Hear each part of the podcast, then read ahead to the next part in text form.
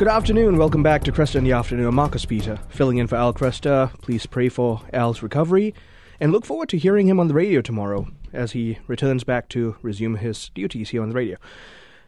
In this next segment, we will be talking with Father Sebastian Walshe about how the Beatitudes show us God's plan for happiness. Blessed are the you know, many of us can fill in the blank with a list of memorized Beatitudes from Sunday school or catechism class, and we can fill it with, you know, the meek, the poor in spirit, or something about those who are reviled, and and that that's probably pretty much it. But the Beatitudes were not just a, a small bit of Catholic trivia or, or pious trivia, Christian trivia. It, it's so much more than that. The Beatitudes became the way in which Christ opened up his great Sermon on the Mount pretty much essentially heralding his ministry as the new Moses, giving the, the people of Israel the new law. We're missing out on some of Christ's most important teachings in the gospel if we don't appreciate the Beatitudes. At the very core of his saving message is, in fact, the, living the Beatitudes. We're talking to Father Sebastian Walshe, Norbertine Canon of the Abbey of St. Michael in the Diocese of Orange, California. After earning a degree in electrical engineering, Father Sebastian worked at an intellectual property firm before pursuing further education at Thomas Aquinas College. He graduated in 1994 and con- continued his studies at CUA in Washington, where he received a licentiate in philosophy. Later, while in seminary, he attended the Pontifical University of St. Thomas at Rome, the Angelicum, where he received his master's degree in sacred theology and a doctorate in philosophy and since 2006, Father Sebastian has been professor of philosophy in the seminary program at St. Michael's Abbey, where he is the Dean of Studies. Father Sebastian, it is great to have you on the program. How are you doing? I'm doing very well. Thank you for having me. Oh, we're honored to have you. You've you've written quite a treasure of a book, if you don't mind me saying so.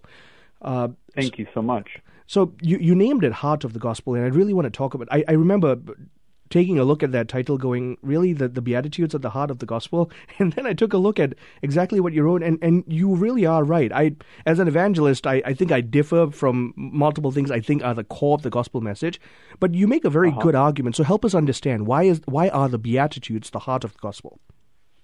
Absolutely. Well, the the main analogy that I, I argue for in my book is that um, the Beatitudes are to the teaching of Jesus what the Ten Commandments were to the teaching of Moses. And I think everyone admits the Ten Commandments are at the heart of the Mosaic teaching of the Old Testament. And so, therefore, it would follow the Beatitudes are at the heart of the teaching of the New Testament. Huh? Mm-hmm. So, if you look at the setting of the Beatitudes in St. Matthew's Gospel, he actually quotes verbatim a passage from Exodus in which it talks about Moses going up to the mountain Mm-hmm. He uses the exact same Greek Greek phraseology, including using the definite article um, before the word mountain, and all of that together with the idea of Jesus sitting down teaching the people. There's five different parts of the um, the Sermon on the Mount, just as there were five books of the Pentateuch authored by Moses and so forth. Mm-hmm. All of these parallels point to the fact that St. Matthew is telling us that what Moses did when he went up to the mountain um, to retrieve the Ten Commandments from the Lord, Jesus is doing, but not to retrieve the Ten Commandments, but rather to proclaim the eight Beatitudes, not as the one who receives the law, but as the lawgiver. Right. And it's very outstanding because in Matthew 5, he says very clearly, I didn't come to do away with the law, but to fulfill it. And then he, he goes exactly. on to give this whole wondrous beatitude. So, uh, I, absolutely. For all of us listeners, I just want to exhort you to pick up a copy of this book, Heart of the Gospel How the Beatitudes Show Us God's Plan for Happiness. Now, Father, your, your writing style is, is very unique because you don't use, you don't describe the Beatitudes as some kind of spiritual platitude or, or you know, just, just kind of spiritual fluff and reflection. It, it's deeply theological yet eminently accessible. So, wh- why did you choose to write in that lens, if you will? Well, remember the the Beatitudes, all of them are are an expression of how we can attain human happiness, mm-hmm. and and the word beatitude is just a fancy name for happiness. It's translating a Greek word, makarios, which actually in the New Testament is used to describe not only human happiness but even more the happiness of God and the happiness of Jesus glorified in heaven. Right. So really, Jesus is telling us this is the way, this is a privileged uh, path in order to arrive at your eternal beatitude, at your complete fulfillment, your happiness. Now that's the reason for life. You know, a lot of people are going around saying like, what's the purpose of life? What's the purpose of life? Well, Jesus tells you what the purpose of life is. And not only that, more importantly, he tells us how to get there. There's concrete steps how to get there. And as it turns out, the steps that Jesus tells us on the way to that perfect happiness are counterintuitive. Right. I like to use a metaphor from um, when I was a little child. I remember I noticed how the flies would always die on the windowsill. You know, I'd go to the windowsill, there'd be dead flies there. I say to my mom, Mom, why do the flies die on the windowsill? And she said it's because they're trying to bump against the window. They're trying to get out to the light, but they don't know there's a window there, so they keep on bumping there till they die. Mm. And I said, why don't they go backwards to the door through the door that's open? And she said, it's because they can't go through the darkness. They see the darkness and they don't want to go that way. And I thought that's just how it is for us, you know. Um, the Beatitudes describe some very difficult things right. being poor, mourning, a meek, hungering, and thirsting, um, and even being persecuted for righteousness' sake. Mm-hmm. Those are difficult things and darknesses, and yet that's exactly the way that we have to follow Jesus in order to find freedom and happiness and get out, so to speak, to the light. Otherwise, we'll be no better than those flies, just bumping our head against all these created goods, trying our best to find happiness and wealth, in mm. physical pleasure and power, and getting what we want, and being praised by men, and then we'll never obtain true happiness. So, um, so it's eminently uh, essential. It's like the most important question in life: How do I find happiness? It's a question everyone has. It's the only question, in some sense, that really matters. And um, and yet, so few people understand that's exactly what the Beatitudes offers, not just as a teaching, but as a way of life. Mm. Been talking to Father Sebastian Walshe, Norbertine Canon of the Abbey of St. Michael in Diocese of Orange, California. So, Father, I want to return exactly to that sentiment because I can guarantee you right now, all of our listeners are, are listening to this thinking, well, gosh, that's not a very fluffy, very uh, feel good gospel. And yet, as you're talking, you remind me of uh, Chesterton's quote in Orthodoxy Christianity has not been tried and found wanting, it's been found difficult and not tried. So, yes. so, and you do a good job of pressing in on this in, in, the, in your book, The Heart of the Gospel. This isn't an easy gospel by any stretch of the imagination, is it? No, it's, you know, it's interesting. Um, this, these Beatitudes, if I had to say, in summary fashion, you know, it, what are the Beatitudes? I would put them in, in two other statements that Jesus made. You must take up your cross daily and follow me. Mm. And unless you convert and become like a little child, you shall not enter the kingdom of God. In one sense, the Beatitudes are difficult because they involve carrying a cross. But on the other hand, the Beatitudes are simple and easy because they involve just becoming a child again and letting Jesus carry that cross with you. And and um, when we become like little children, think about your own life as a little child. You were poor, right? Mm. You you weren't pursuing, you know, the the fleshly pleasures all the time. You had to do someone else's will. You didn't have power, right? And yet, as a little child, as long as you had trust in your mom and your dad to take care of you, you were peaceful and there was a certain joy and peace in that. And and we have to return to that, but as mature adults, not a, um, a, a simply childish trust, but the kind of trust that comes from a heart which knows well that God our Father loves us more than we love ourselves. And He who gave us the commandment, take up your cross and follow me, also said, My yoke is easy and my burden light. And so, in one way, it's difficult, but in another, it's easy if we can only abandon trying to find happiness by our own means, trying to, to make ourselves happy by our own efforts instead of letting go and allowing God to make us happy. Right. Gosh, you know, uh, you're, you're reminding me of Catechism 1719 about how the Beatitudes uh, r- really reminds us about the goal of human existence, and that's not our own happiness, it's to share in God's own beatitude. Mm. We, yes. and, and you make that very clear that the beatitude you, in chapter one and two of your book you make that very clear this this is about eternal reward. We are probably not going to see consolation in this life. This is about eternal reward. Hmm that's true and that's why most of the beatitudes are are about the future right? So each mm-hmm. beatitude has a first part which is a kind of a condition and the second part which is a reward that's promised right? So blessed are the poor in spirit is the condition, and then theirs is the kingdom of heaven is the, is a reward. Now, most of the beatitudes are have a reward promised in the future, but the first and the last, interestingly, have a reward promised in the present. Isn't that interesting? Mm. And so, while the reward is primarily future, nevertheless, in some way, it's already made present in this life by means of hope. Hope has an amazing power it, it's the power to make future goods present.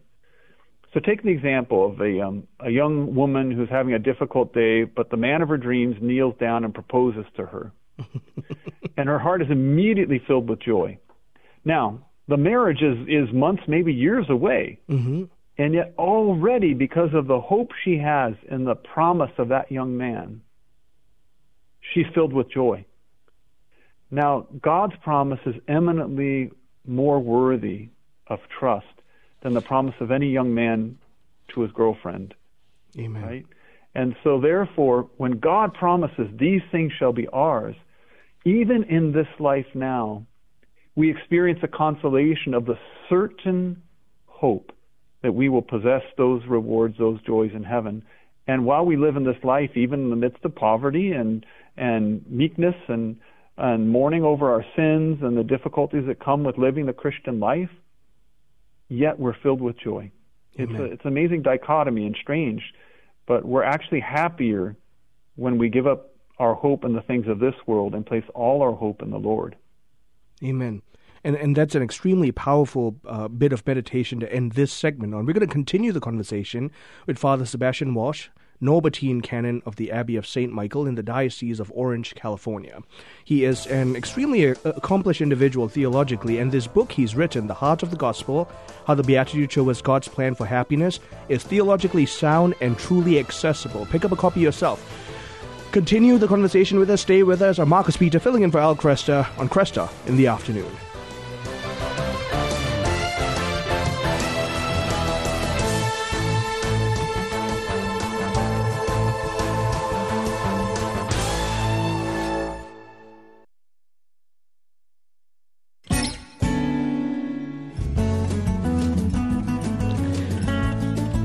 Hey there, welcome back to Kresta in the Afternoon. I'm Marcus Peter, filling in for Al Kresta. Uh, final segment of the first hour of today's program, talking to Father Sebastian Walshe, Norbertine canon of the Abbey of St. Michael in the Diocese of Orange, California, about his latest book, Heart of the Gospel How the Beatitudes Show Us God's Plan for Happiness.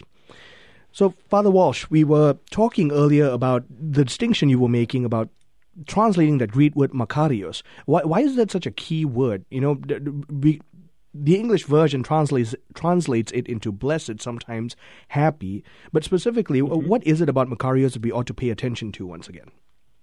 Yes. Well, it, it appears approximately 50 times in the Old Testament and 50 times in the New Testament, just north of that, maybe 52, 53 in each Testament. And um, when when we look at it in its context, it's obviously a very important word from the standpoint of God's revelation. He's constantly giving us this this idea of blessedness, of happiness, as a kind of a, um, for lack of a better word, a bait to get us to do what, what is the right thing to do, right? Mm-hmm. He's pronouncing as blessed those who do these things, right? As if somehow our very happiness will, will come as a result of pursuing these things. Huh? Mm. And, and this blessedness, as I said, ends up being applied um, not only to um, Jesus in his eternal glory and God in, in glory, but even to the Blessed Virgin Mary, right? When it's she's she's blessed among women, um, and and she herself proclaims herself blessed, right? In all these cases, we find that there's this um, this deep and abiding participation in God's own happiness, and and happiness really is the end or goal of all of our, our life's choices. Mm-hmm. If if you asked were asked to give a reason why is it that you do what you're doing right now? The ultimate answer should be happiness. Right. And um, and this is quite a, a contrast to say the the the original um, Ten Commandments that we find in the Old Testament, because there it was more sort of God saying, "Do this or don't do that," and there'll be you know punishments or sometimes rewards associated with your actions. And and so the the Ten Commandments were more presented in the mode of fear and kind of someone telling you, "You do this, you do that." It's more pushing the person. Whereas beatitude, makarios is drawing and pulling the person. It's as if to say, putting a, attaching a string to their heart and saying, "Come and follow the thing that you desire most, the object of your deepest longing." Mm-hmm. And that's what makes those beatitudes superior to the commandments. Um, Jesus said that when I'm lifted up, I will draw all men to myself, and mm. no one comes to the Father to me unless the Father draws him. Right.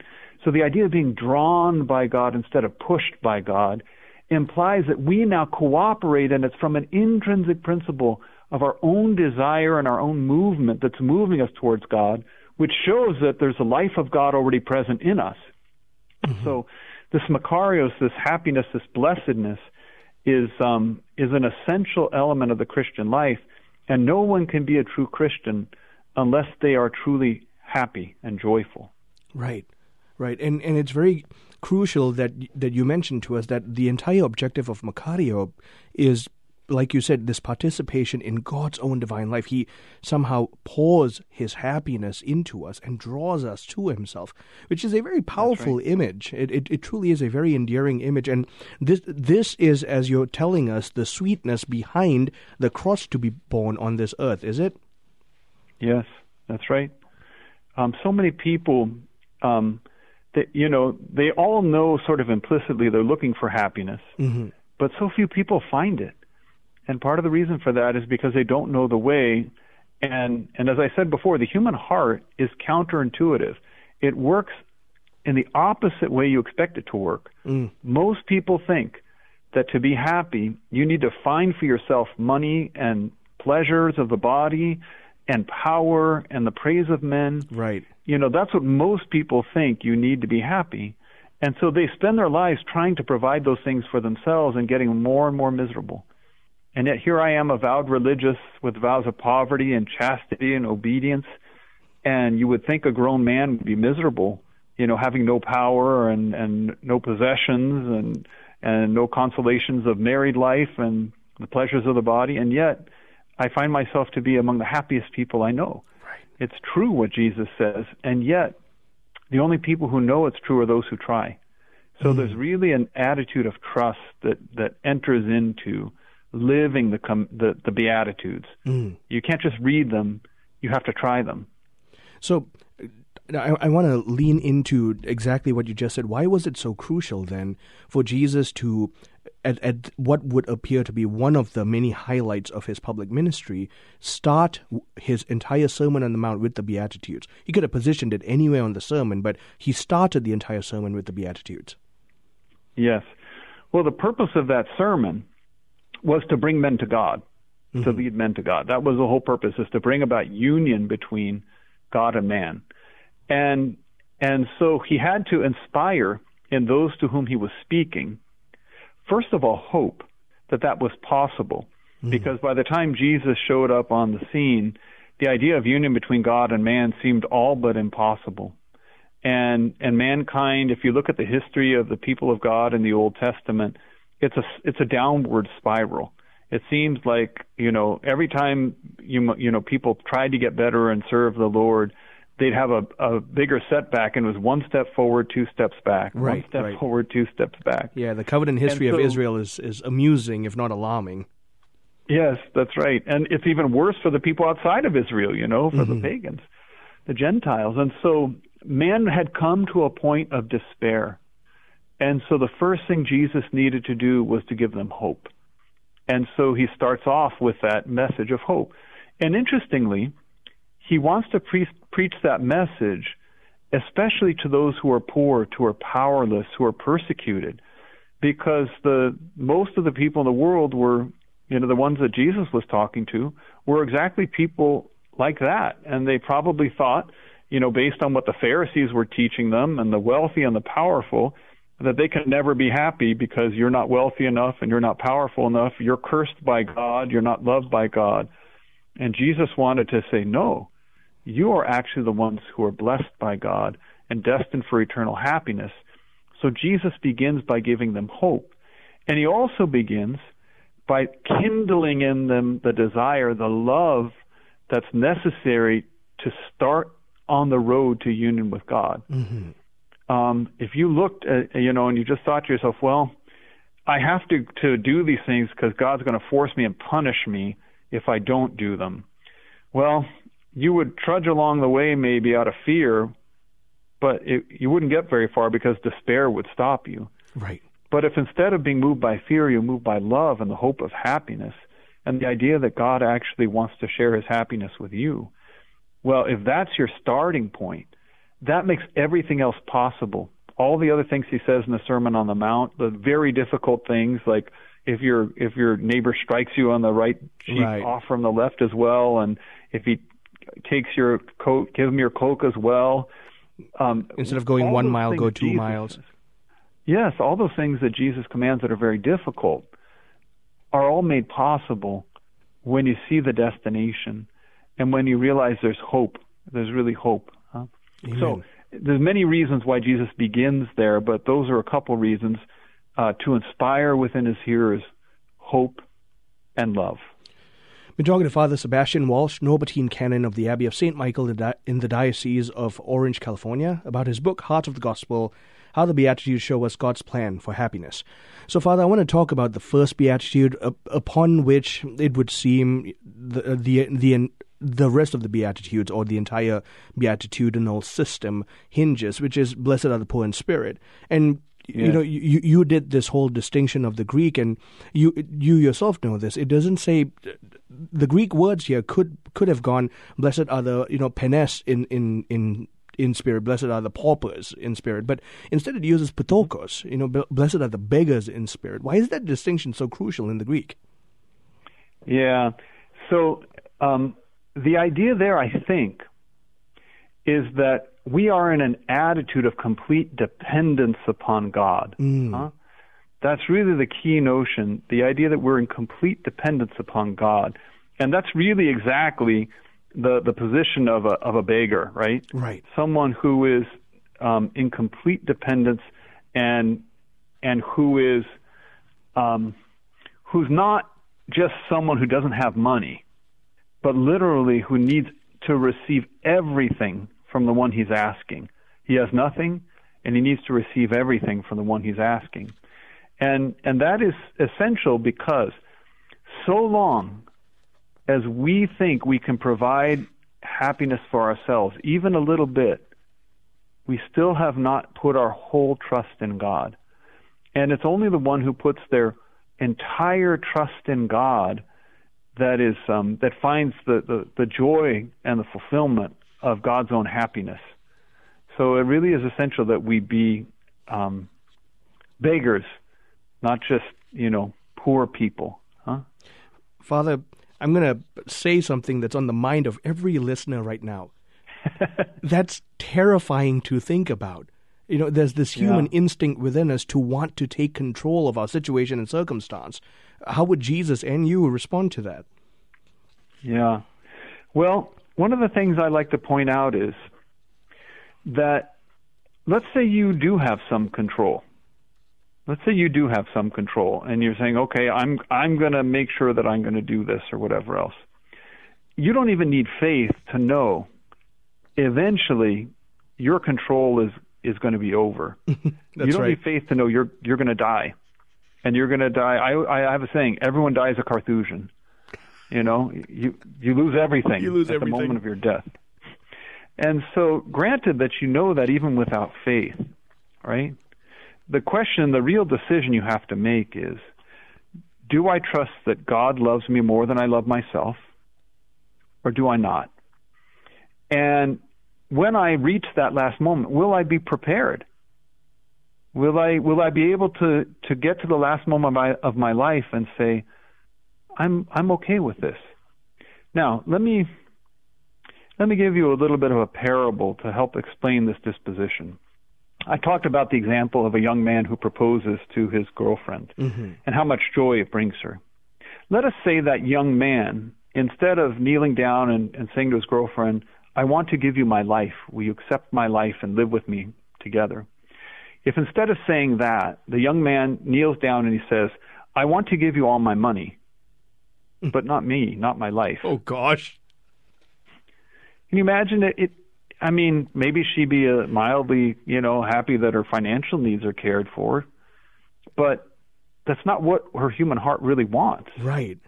She wants the life of that man. She wants to share life with him. Right. And she would be much happier to have a poor man with no money propose to her and promise her his whole life than a rich man who promised her his whole income. Mm. And God is not going to promise us an income.